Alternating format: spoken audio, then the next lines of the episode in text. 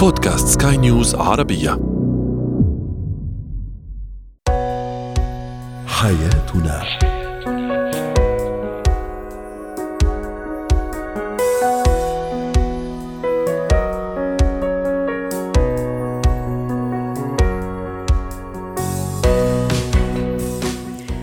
مستمعينا الكرام أهلا بكم معنا إلى حياتنا فضاؤكم اليومي الذي يعنى بشؤون الأسرة وباقي الشؤون الحياتيه الأخرى والذي يمكنكم الاستماع إليه عبر منصة سكاي نيوز عربيه dot com slash podcast وباقي منصات سكاي نيوز عربية الأخرى. شاركونا عبر رقم الواتساب 00971 561 88 6223 معي أنا ابتسام العكريمي. نتحدث اليوم عن كيفية التعامل مع الزوج أو الزوجة كثيري الانتقاد. أيضا كيف ننمي مهارة التواصل لدى الأطفال وعن اتيكيت اختيار الملابس المناسبة لشهر رمضان.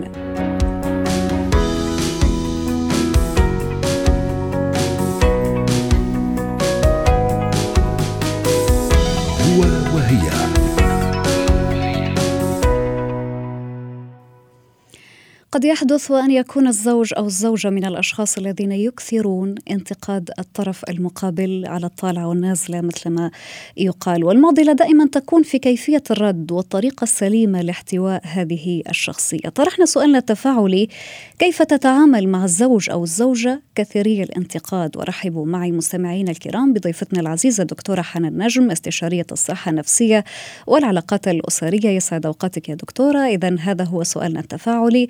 تعليقات كثيرة وصلتنا على منصات سكاي نيوز عربية. تعليق يقول الصواب هو أن نتحدث مع الشريك ونلفت انتباهه لذلك. وتعليق آخر يقول أحيانا إذا سكتت يتمادى أكثر ويعتقد بأن الأمر عادي لذلك أنا لا أستطيع السكوت. أهلا وسهلا بك مرة ثانية معنا دكتورة. زوجي ينتقدني كثيرا طوال الوقت بسبب أو من دون سبب. قبل أن نتطرق لإشكالية لماذا يقوم الشريك بهذا الأمر دكتورة خلينا نبحث مع حضرتك تحليل هذه الشخصية. يعني الشريك كثير الانتقاد لماذا يعتمد هذا الأسلوب؟ أهلا وسهلا فيكم ورمضان كريم. آه، الله الحقيقة هذا يرجع كلياته ل يعني ممكن خلينا نقول شخصيته هيك. في ناس شخصيتها للأسف الشديد هي من النوع هذا مش بيكون بس بينتقد زوجته على فكرة. حتلاقيه ينتقد الجميع. كل اللي حواليه. حتى حاله في بعض الأحيان. نعم نعم. هو شخص شخصيته هيك. حتى لو قلنا مش حنتكلم بس إحنا قلنا اليوم الموضوع عن الزوج والزوجة. إحنا حنقول إنه هم الاثنين يعني لو تكلمت عن الزوج أو الزوجة هم الاثنين. الكلام عن الاثنين. طبعا يرجع طبعا إلى طبيعته أصلا إنه شخص ينتقد. حتلاقيه ينتقد الطعام. بينتقد اللبس. الطعام اللباس الحديث أي شيء جديد يضاف الديكور كل شيء كل شيء. يعني آه، هذه الشخصية التي عادة ما تكون شخصية منتقدة لكافة الأمور الآن سنتحدث عنها وسنبحث أسباب انتقاد الشريك للطرف المقابل. نحن نعلم أن هناك الكثير من الدوافع النفسية والاجتماعية التي تجعل الشخص أو الفرد أو حتى الشريك أحيانا تكون الشريكة أيضا لديها هذه آه، الطباع طباع الانتقاد على الدوام بسبب أو من دون دون سبب. سنبحث في هذه الأمور وسنعطيكم بعض الحلول للتعامل مع هذه الشخصية خاصة آه، في البيت في المؤسسة مؤسسة الزواج وهي من أصعب المؤسسات الاجتماعية. لذلك دائما ما نسعى لإيجاد حلول في هذا البرنامج. أيضا يعني هناك الكثير من التعليقات التي وصلتنا على منصات سكاي نيوز عربية وكان من أغلبها إنه آه، هؤلاء الأشخاص لا يدركون كيفيه التعامل مع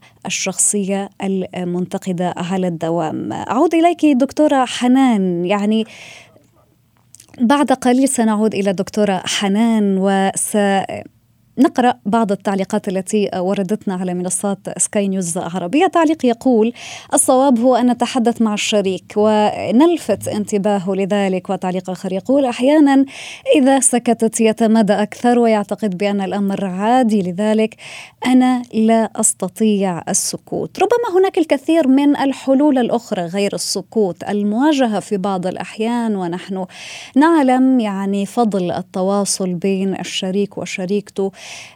للتواصل الكثير من المزايا طبعا تصفية الحسابات آه، المعلقة خاصة وتوضيح بعض الأمور العالقة آه، بهذه الطريقة. قد يتمكن الزوجان من تجاوز بعض العقبات التي آه، قد تكون في طريقهما وتحول دون تحقيق السعادة الزوجية بينهما. اذا يعني الشخصية التي تكون كثيرة الانتقاد على الدوام دائما ما تكون شخصية مقلقة للطرف الآخر الآخر وأيضا خلينا نحكي أنها تكون شخصية ضارة بنفسية الطرف الآخر نظرا لأنه هناك بعض الأشخاص سواء حكينا عن آه، الزوج أو حتى الزوجة أحيانا يكونون يعني آه، لا يستطيعون تحمل. ذلك الزوجة في بعض الأوقات آه، تروح تغلق عليها الغرفة تعتمد البكاء عشان تصعد عن نفسها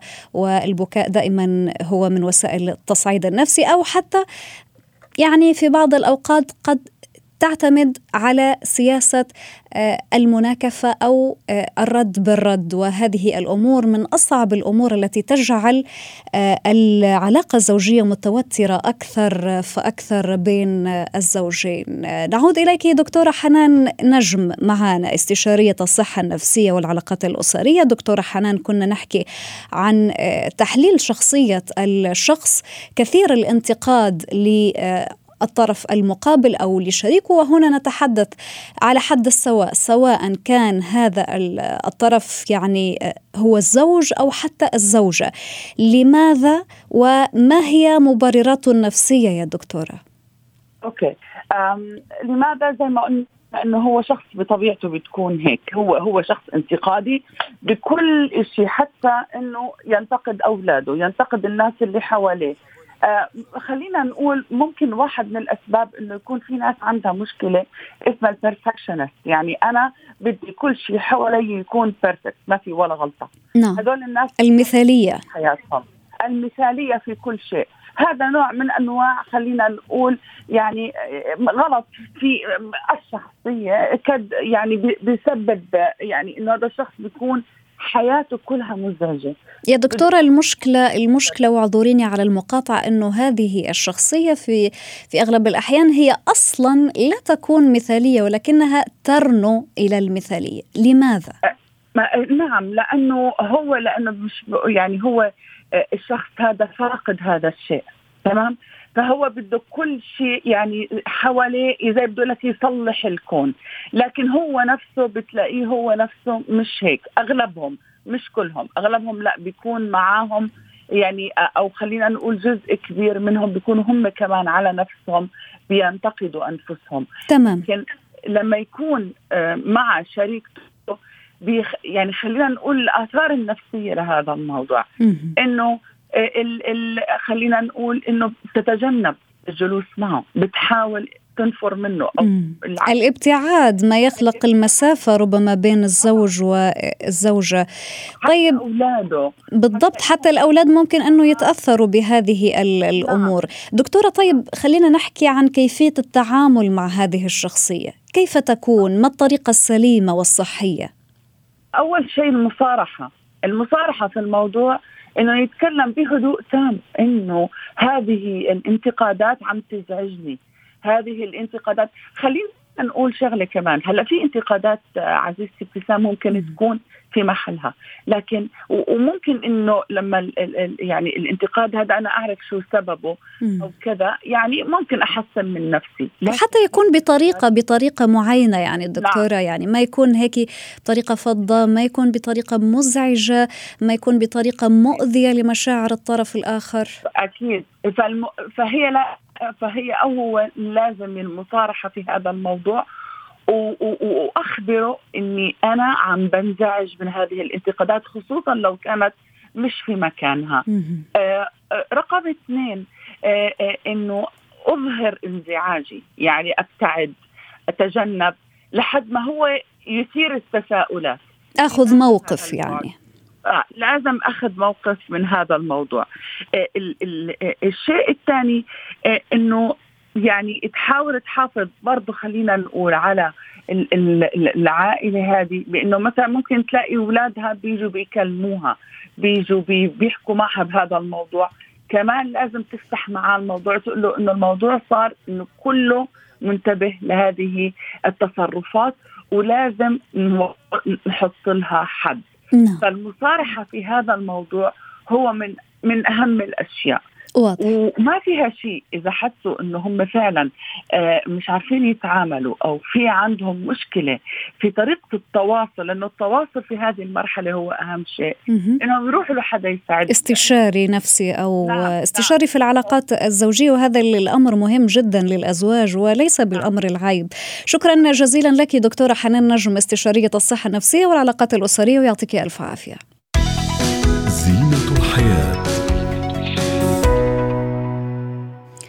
من الضروري الانتباه إلى أسلوب التواصل لدى الطفل من البداية ومن عمر صغير لتفادي أن يتعود هذا الطفل الصغير على طريقة الرد التي قد لا تكون موفقة أو منضبطة دائما. رحبوا معي مستمعينا الكرام بضيفتنا اليوم الدكتوره ريم صابوني استشارية نفسية وتربوية مساء الخير يا دكتورة ريم، نحن نعلم جيدا أن أساس التربية من البداية لابد أن يعني تستقيم بأسس قوية لما لها من انعكاسات على طريقة تفكير الطفل وحتى أسلوب التواصل الخاص به. فمن أين نبدأ حتى نصل إلى هذه المرحلة دكتورة؟ نعم يسعد لي وقتك عزيزتي وجميع المستمعين. أهلا وسهلا. أه الحقيقة إنه آه، فكرة التواصل مع الطفل أه في البداية أصلا يعني يعني من الطبيعي ومن المعروف جدا يعني الطفل يكتسب كل ذلك عن طريق الأهل وخاصة عن طريق مقدم الرعاية الأولى اللي هي الأم. فلازم ناخذ بالنا جيدا لأول آه، عامل من عوامل التواصل وهو التواصل غير المنطوق التواصل غير اللفظي لأن الطفل في البداية لا يمتلك اللغة. نحن إذا كنا عم نحكي عن عن أسلوب التواصل يعني فنحن نقصد بذلك التواصل اللغوي آه في المقام الأول. أكيد التواصل الشفوي وليس المكتوب فلذلك يجب أن يعني ناخذ بالنا من أول شغلة هي إنه الطفل بيلقطها آه قبل امتلاك اللغة هي تعبير الوجه. أسلوب هذا التعبير آه، يعني يحفز عند الطفل آه، فيما بعد التفاعل الاجتماعي. لغة الجسد يعني تعابير الوجه والايماءات التي تقوم بها الأم لما يكون الطفل لسه رضيع. كل هذه الأمور قد تساعد الطفل على تكوين ذاكرة لتمكن هذا الطفل الصغير فيما بعد حينما ينمو من التواصل مع المحيط الخارجي. طيب دكتورة أنا إذا ابني أو بنتي لا تمتلك مهارة التواصل مع الآخرين وهنا نتحدث عن التواصل الكلامي أو التواصل بالحديث. كيف أنمي وأطور هذه الملكة لديها؟ وما أولى الخطوات التي أسعى بمساعدتها علشان تطورها نعم كما قلنا في البداية بأن هنالك بداية يبدأ التواصل غير الشفوي غير المنطوق بقراءة تعابير الوجه بقراءة الإيماءات ومن ثم بالتفاعل الاجتماعي مع المحيط.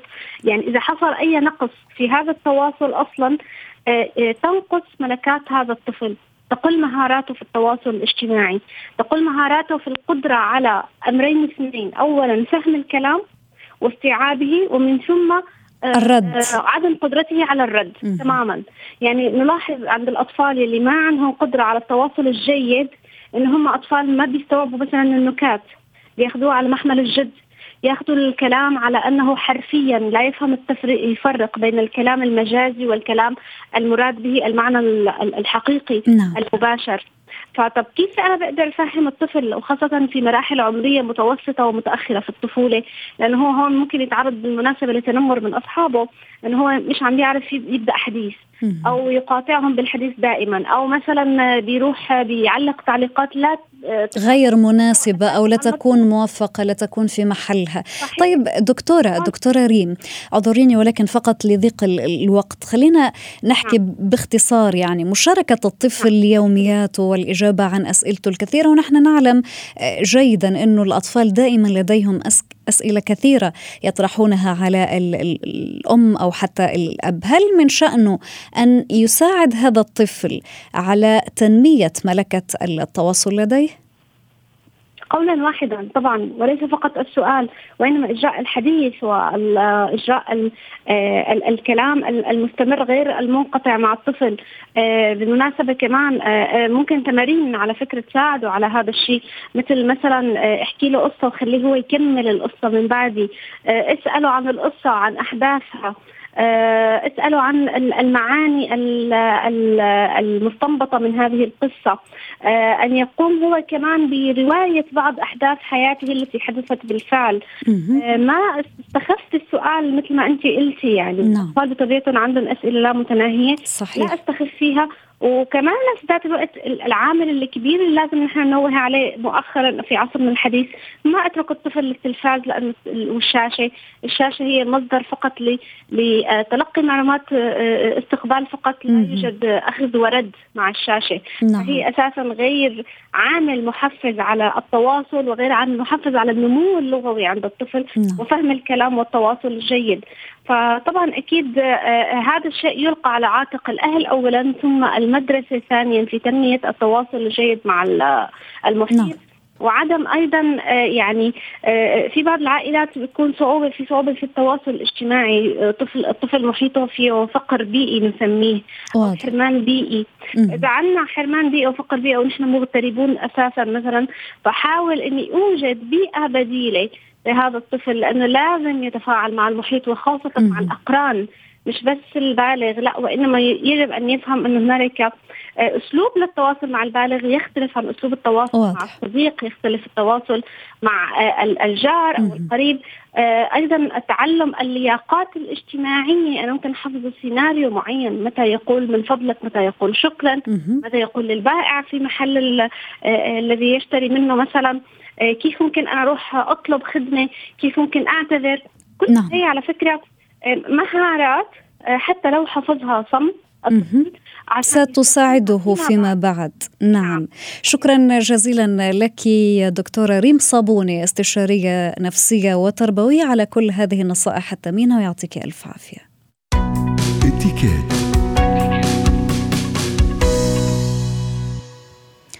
مظهر كل شخص منا قد يكون مهما لدى الكثير منا لأنه يعكس بالضرورة شخصية الفرد، ولكن اليوم خصصنا موضوعنا للحديث عن المظهر اللائق بشهر رمضان أو المتبقي منه وأيام قليلة تفصلنا عن العيد وكل عام وأنتم بخير وسلامه. رحبوا معي مستمعينا الكرام بضيفتنا العزيزة أستاذة أديل شويحات خبيرة الإتيكيت.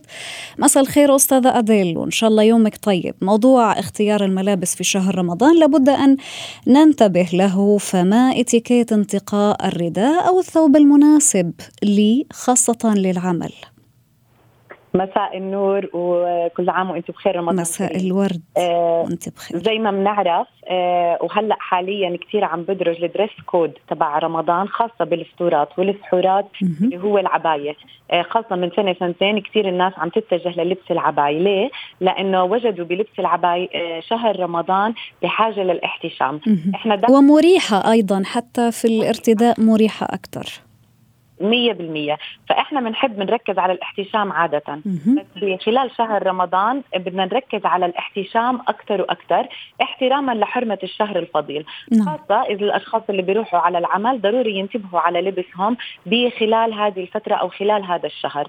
أما السحورات أو الفطورات اللي بدنا نروحها فإحنا ممكن نلبس العباية والعباية زي ما تفضلتي آه، مريحة. لللبس خاصة الواحد بيكون تعبان بدوش إشي يضغط عليه أو يضايقه فلبس العباية بيكون جدا مريح. ثانيا بالعباية ما بنخفى يعني العباية دايما مسترة مسترة من كل الجهات. وأنيقة أيضا. يعني الآن بات هناك الكثير من خلينا نحكي بين قوسين الستايلات الخاصة بالعباية وهي أنيقة جدا. انيقه جدا وبتخرج عن المألوف. يعني حلو إنه إحنا بشهر رمضان نغير شوي عن لبسنا الاعتيادي فلبس العباية dress code العباية تطلع كمان شيء غير عن المألوف وإحنا بنغير ب style لبسنا. وزي ما تفضلتي العباية انيقه وبتعطي بهجة لهالشهر وبتعطي طابع آه، حلو لهذا الشهر. أما بالنسبة لمحلات العمل فإحنا أكيد بدنا نركز كمان على الاحتشام بناطيل تنانير طويلة ما يكون شيء ضيق ما يكون مفتوح من منطقة الصدر من منطقة الأكتاف. كثير مهم إنه إحنا نحترم الشهر الفضيل ونحترم حرمة الشهر الفضيل. أما بالنسبة للأشخاص اللي ما بفضلوا لبس العباية أو ما بحبوا ما برتاحوا فيه. جميل وأنا جاي علشان أسألك بهذا الموضوع أستاذة أديل. تفضلي.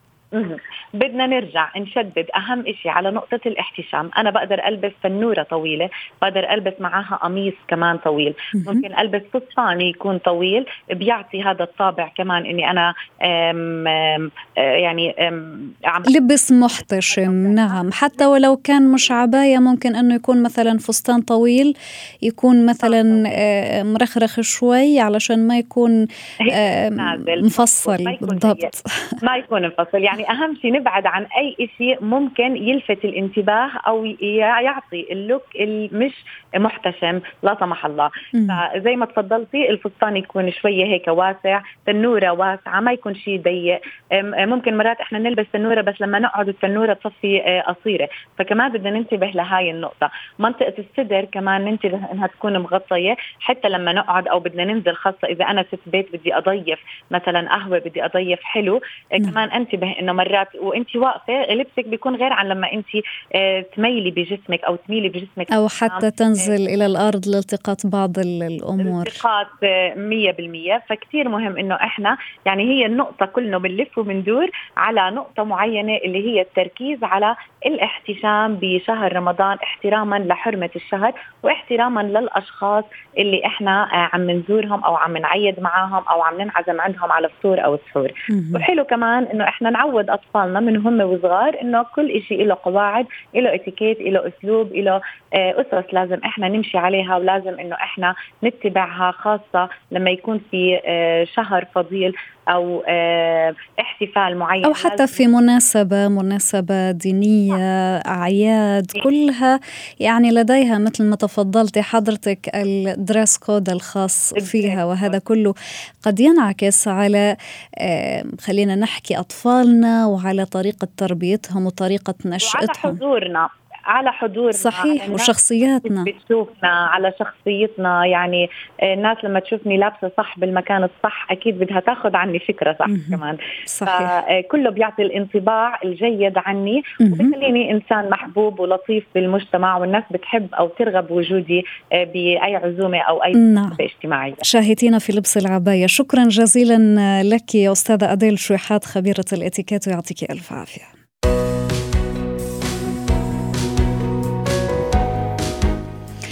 هنا نصل معكم مستمعينا الكرام إلى ختام هذه الحلقة من برنامج حياتنا. شكرا لكم على طيب الإصغاء.